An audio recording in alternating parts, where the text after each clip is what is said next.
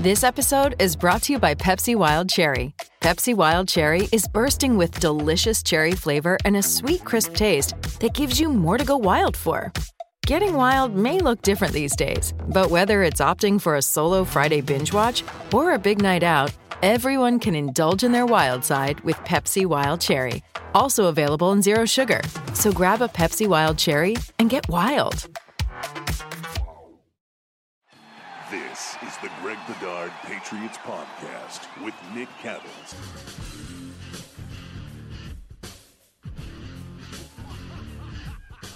And he's Greg. I'm Nick. It's the Greg Bedard Patriots podcast with Nick Cattles, brought to you by our friends at BetOnline.ag. Fastest, easiest way to bet all of your favorite sports. And boy, oh boy, we've got mandatory minicamp, something to actually talk about, not OTAs. No, no pads, nothing crazy just yet, but mm-hmm. getting closer to actual football. And of course, Greg was out there today to witness everything. Let's jump right into it, Greg.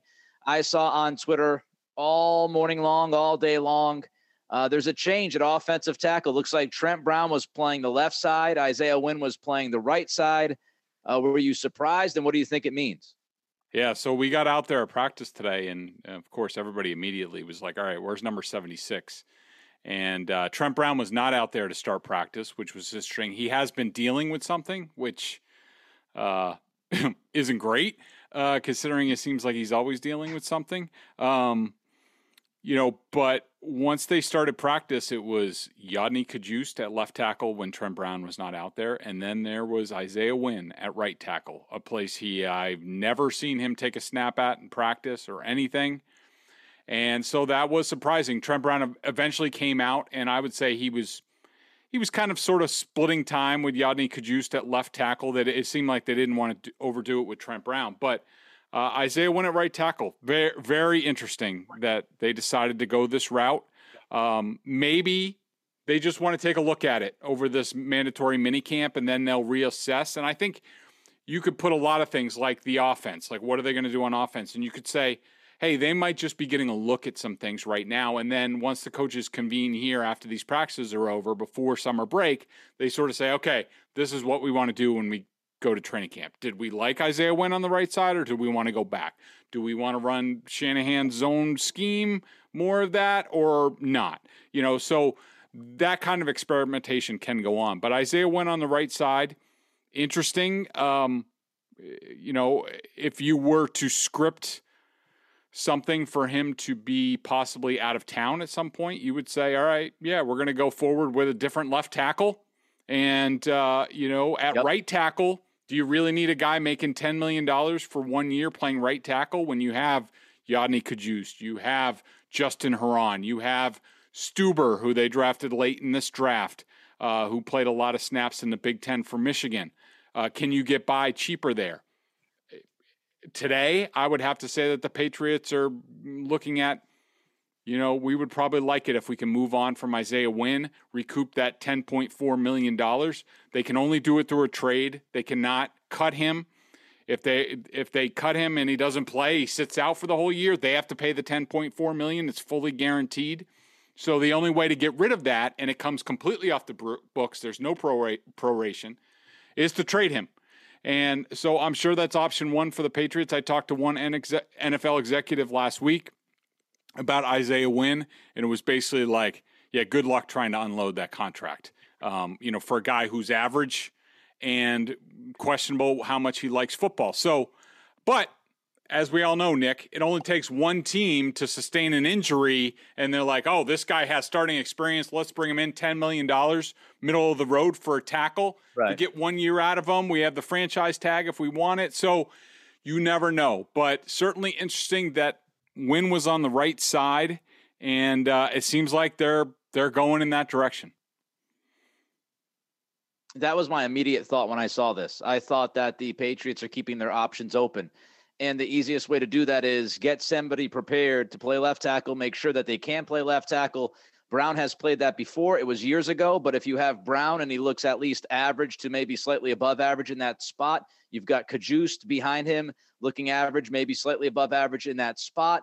It's easier to replace the right tackle and you can put Herron there, who has had history there. If Cajuste looks good on the left side, then you can move Cajuste maybe to the right side and, and keep Brown on the left side. I just read this as them keeping their options open. And if they have an opportunity to shed Isaiah Wynn, they're going to shed him quickly. That that's at least how I read it. And we'll see if this thing kind of continues down that road. Uh, as far as the play calling, I think that's the second biggest kind of story and question that people have, and they're looking at on Twitter. They're reading stories online. Uh, what you see from the play calling standpoint? Of course, we've got Matt Patricia, Joe Judge, Bill Belichick, also keeping an eye on that side of the football. What'd you see today? Yeah, so f- today for the first time we saw the walkie-talkies out, which allow the play caller to signal the Oh, play yeah. into the quarterback's he- headsets. We had not seen that yet. Um, I guess we've advanced out. from, you know, Bill, of course, scoffed at the media for saying like, well, who, who should they be working on calling plays? And he's like, what kind of plays? Mini camp plays? Well, I guess. I guess mandatory mini camp plays are important because they actually got the walkie talkies out and they used that. And there were four periods that they used the walkie talkies. Matt Patricia uh, used them for three of them. Joe Judge did it for seven on seven when Matt Patricia was over off to the side with the with the offensive line. So right now, you would have to say it looks like Matt Patricia is the leader in the clubhouse of being the Patriots play caller on on offense this season, which is uh, you know we've been discussing it all off season. We'll we'll see how this goes. You know, one thing that's interesting, I'm sure we'll talk about it more, is you know will Matt Patricia be on the sideline or will he be in the coach's box where he was used to calling play? Well, no, he called plays I think on defense on the sideline. So uh, it's all interesting. It, it it's it, it's part of the fabric of this year's Patriots squad where we're looking at all this stuff. Belichick was mostly in a supervisory role, spent most of his time with the offense, and Joe Judge uh, most of the time was just with the quarterbacks. All right, so I have a question off of this quick here. Look, it's not about what they decided not to do, right? We're beyond that. We know what the situation is. Judge, Patricia, Belichick kind of overseeing the entire operation. Out of Patricia and Judge, not who do you think? We, we've talked about Mac Jones having one guy in his ear, and it makes sense to have that guy be Joe Judge as the quarterback's coach. It, it would seem to make sense to hit, be, you know, having him as the play caller. But just looking at the individuals, Greg, just looking at Patricia and looking at Judge, who do you think has the potential to be the better play caller? To me, I would have to lean Patricia. I mean, at least we know he has experience calling plays, uh, defensive plays.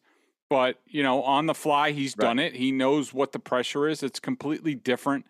Um, you know, under the gun, and you know, if the other team's going fast, you know, what are you doing, and and you know that sort of thing. So, you know, Matt Patricia, he's you know a rocket scientist, and you know he's very smart. He's called plays before.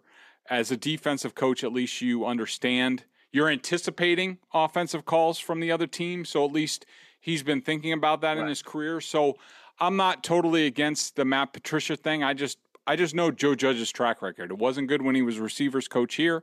It wasn't good with the Giants when he had uh, a heavy influence on their on their offense last season.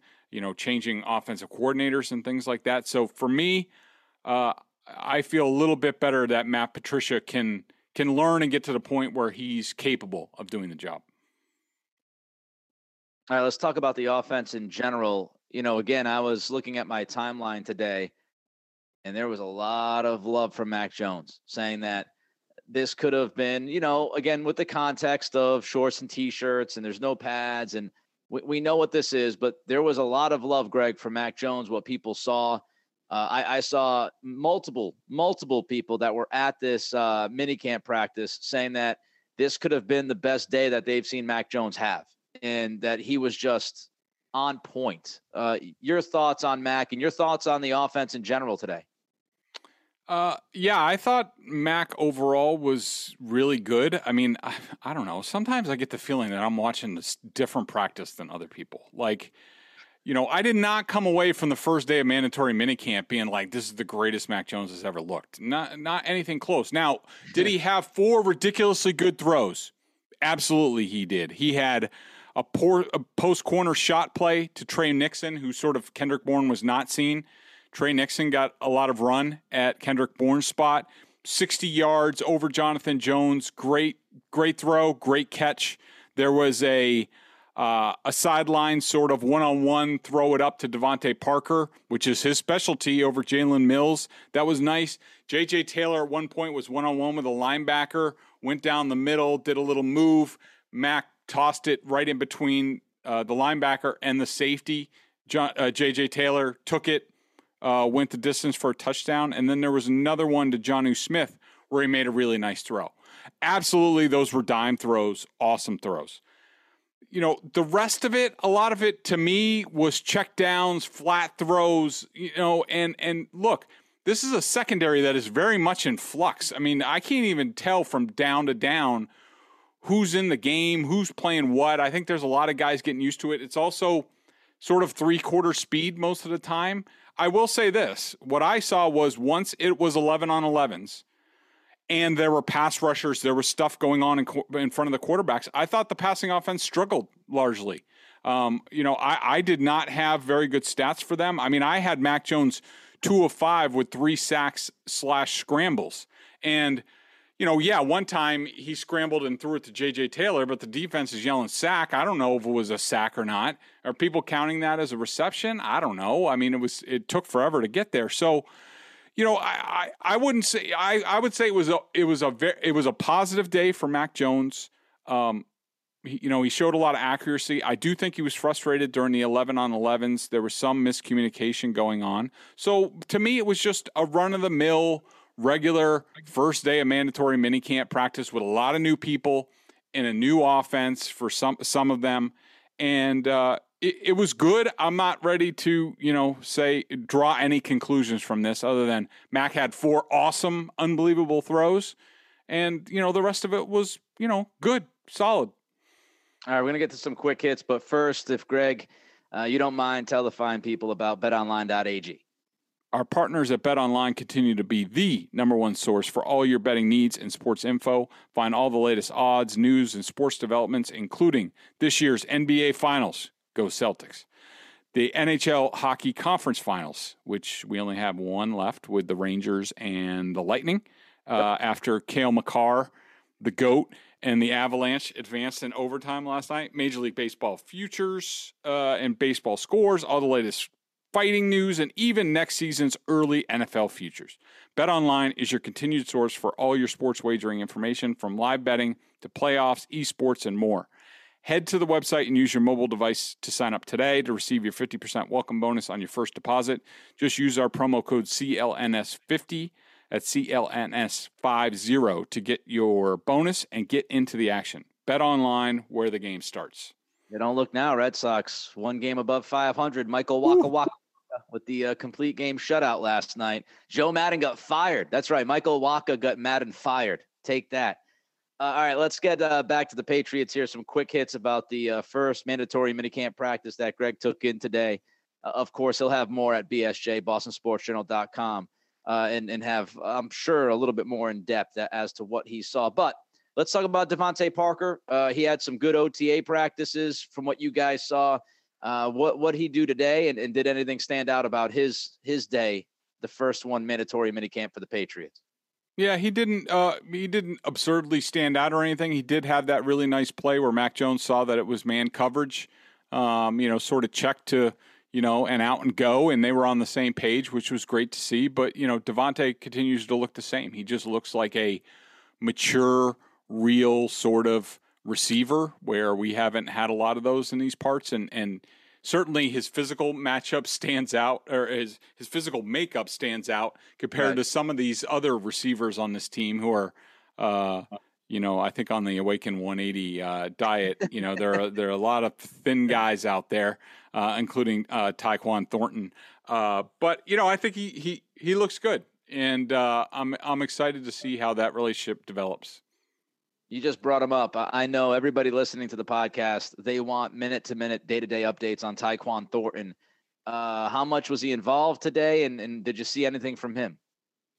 Uh, not a lot. He was mostly on, uh, you know, sort of the scout team, uh, watching him run some drills. You know, I think they're they're working on his route running. I think it, it needs to be defined. I will say where he stands out is once he gets the ball into his hands, he really sort of scoots the next like 10, 15 yards uh, which is nice to see. and something that you saw in his college film where he is, you know, he's not afraid of contact. I know there's there was some discussion about that, but I, I don't have any uh, issues with him in that regard. Of course, no pads and no tackling, uh, no thumping or anything like that. Uh, what was interesting is that he got a lot of work at gunner on punt coverage, uh, hmm. taking some tips from Matthew Slater, and including one time he got down the field and fielded it uh, cleanly in the air. So, uh, you know, something to watch for him. I'm sure a lot of people are not excited to hear about their their wide receiver being groomed as a punt gunner, but these are your New England Patriots. I'll tell you who is happy. Adam Jones. He just got a segment. Uh, let's talk about the other rookie, uh, Cole Strange. Uh, you know, when when Strange was drafted, uh, Greg, you were one of at least a few people that brought up Logan Mankins. Like he, you know, does he have that attitude? Does he have that kind of grind it? And apparently, he got into a middle of a little bit of a kerfuffle today with uh, Matt Judon. And and did, did it remind you at all of of Logan Mankins? Did you see that little feistiness from the rookie offensive lineman that you want to see? Yeah, a little bit. I mean, he's definitely he, he's definitely a little feisty. This was at the Senior Bowl. He got in like post snap scuffles like every time. It's sort of what he does is his calling card. I will say, look, I haven't studied him a lot, and we'll see how it goes once we get to training camp. But you know, there are a couple times when I see him blocking a little bit where you're just like, eh, you know, does he have enough anchor in the lower body right now? I'm sure he will in time as he develops into an NFL player, but right now for his position and on the interior, he looks a little light. Uh, to me, we'll see if it's an issue. I could be just you know making a lot out of nothing. If Trent Brown is your left tackle and Strange is obviously expected to be the left guard, do you like that combination on the left side? Yeah, it's interesting. That's one of my observations over at BSJ that I talked about, which is like if they go this route, because before we anticipated Isaiah Wynn and Cole Strange on the left side. Those are two highly, well, first of all, they're a little bit undersized, but highly athletic guys. So you could see, okay, yeah, pair them together. And then on the right side, you have Michael Onwenu and Trent Brown, which you don't get more powerful than those guys on, on one side of the offensive line. So you you know you sort of looked at finesse and strength on on either side. Now if they go Trent Brown and Cole Strange, and then they go Michael Onwenu and Isaiah Wynn, now they're splitting it. So now they're more balanced. Is that better for the team? You know, is that better for the running game? Maybe. I don't know. There's certainly some uh, positives that you could say that it's better to have that so teams can't say, oh, well, they're just going to run around the, the right side because that's their power side. So, but interesting at least to take a look at it. Do you think Belichick was maybe a little concerned with being too light in the ass on the left side, you know, blind side of Mac and saying to himself, well, Isaiah has been inconsistent and I don't know if I can bank on him. And, you know, Cole Strange, one of the questions that I've read about him is pass pro, you know, especially right off the bat. Was Belichick yeah. looking at it and yeah. saying, eh, putting, you know, putting Wynn and Strange on the left side, blind side of my second year quarterback, a little too light. Let, let's maybe mix it up a little bit. Yeah, I do. I, think there's some validity to that, Nick. I think it's a it's a good point and it's a good thought. And I think just also from when we've seen Trent Brown on the left side in his uh, you know previous stint with the Patriots, with his just size and length, he just takes a long time to get around. Even if he's even if he doesn't block that great on that play, it's giving you an extra half second, three quarters of a second that could be the difference between a completion and a sack. Yeah, just go be a mountain, Trent. If if you can't yeah. if you can't actively block the guy, just get in the way of the guy, and that'll mm-hmm. help us. All right, let's jump to the defensive side. You brought up the cornerback position. Before I get to kind of the depth and what you see as far as who's starting and and as of right now, of course, this is all subject to change. I wanted to ask you about Jack Jones because from what I read and what I see, it seems like he's getting a little bit more activity early on than might be expected. And it also seems that he's not doing too bad and, and he's actually accounting for himself pretty well. What's your assessment, your evaluation of Jack Jones so far? Yeah, I'd say, you know, so far so good. It seems like he's sort of uh, it, again, it's hard to tell, but you know, it seems like he's been um, splitting time on the second team. Um, you know, with guys like Joejuan Williams and and things like that. And so I think, and and I do think he's done well. He got his hands on a pass today. Uh, he's quick as hell. He's slippery. He's skinny. Um, you know, can he hold up? And you know, with that frame, we'll have to see. But I think he's off to a good start. Whereas, you know, Marcus Jones, who was drafted ahead of him, uh, who at the last mini camp we saw he was playing more safety. He's in the red jersey, was with, with, with the rehab group. So Jack Jones is getting a chance to, to to show what he can do. But I do think, you know, some of the you know, to me, uh, the predominant cornerback groupings were Jalen Mills, Terrance Mitchell, and Jonathan Jones with the first group, with Jack Jones, Malcolm Butler, and Myles Bryant. So I, it seems like they're really tossing these guys into a hat and seeing what might work, getting it on film, and then they can look at it and say, hey, what do we like? What do we not like about these different personnel groupings? Doesn't make me feel great. Um, of course, we were looking at this position, and you know me, I'm not. I know there are certain analytics and stuff like that that'll tell you that Jalen Mills was pretty good last year, but I just think him being one of your, you know, top two outside corners is iffy, especially if you don't have a true number one corner like a J.C. Jackson was last season. But we'll see how it shakes out. You know, positive things have been said about Malcolm Butler. Can he kind of hold on to that momentum as we move forward. We'll have to wait and see. But cornerback is obviously one of the biggest questions about this team where guys will fall and how they'll play. Um, I don't, I don't, I get so tired of bringing this guy up at this point, but I'm going to ask you because he's somebody that people want to know about. N'Keal Harry was out there. N'Keal Harry was actually, uh, actually at the practice facility today. He was actually on the field. Uh, any thoughts about him, Greg? Not really. He looks like the same player. He was re- he was relegated to scout team. Um, you know, I think they're basically just playing out the string with him um, until we get to it. Uh, you know, his his route running sort of looked the same. Um, and he was, I will say, he was with the receivers. I know there's been some talk about him moving to tight end. It was something you and I talked about like a year ago. What do you do with N'Keal Harry? Like, does he even fit at wide receiver? Should they try him at like move tight end? To this point, we have seen no indication that the Patriots are going to do that. One last thing that I wanted to ask you offensively. There's been a lot of talk about the terminology. And I know that Bill said this morning that, look, we're not changing our offensive scheme. We're just changing the terminology. We're, we're trying to simplify things, we're trying to streamline things. Uh, your read on that, and, and you've mentioned the zone blocking scheme that we've seen some of early on here. What do you think's happening, like overall big picture to this offense? Just your your general feel as far as terminology, some of the different quirks we've seen, no fullback, you know, Jonnu Smith's usage. How funky could things get this year? Yeah, I you know we we definitely did see in the OTAs we saw more sort of um, zone scheme stuff, the Kyle Shanahan stuff. We did not see much of that today. It looked like regular run of the mill Patriots offense. Uh, who knows what the next two days bring? Um, yeah, I do think. I think Bill was largely being honest today when he talked about, um, you know, they're mostly just streamlining some things, some terminology, things like that.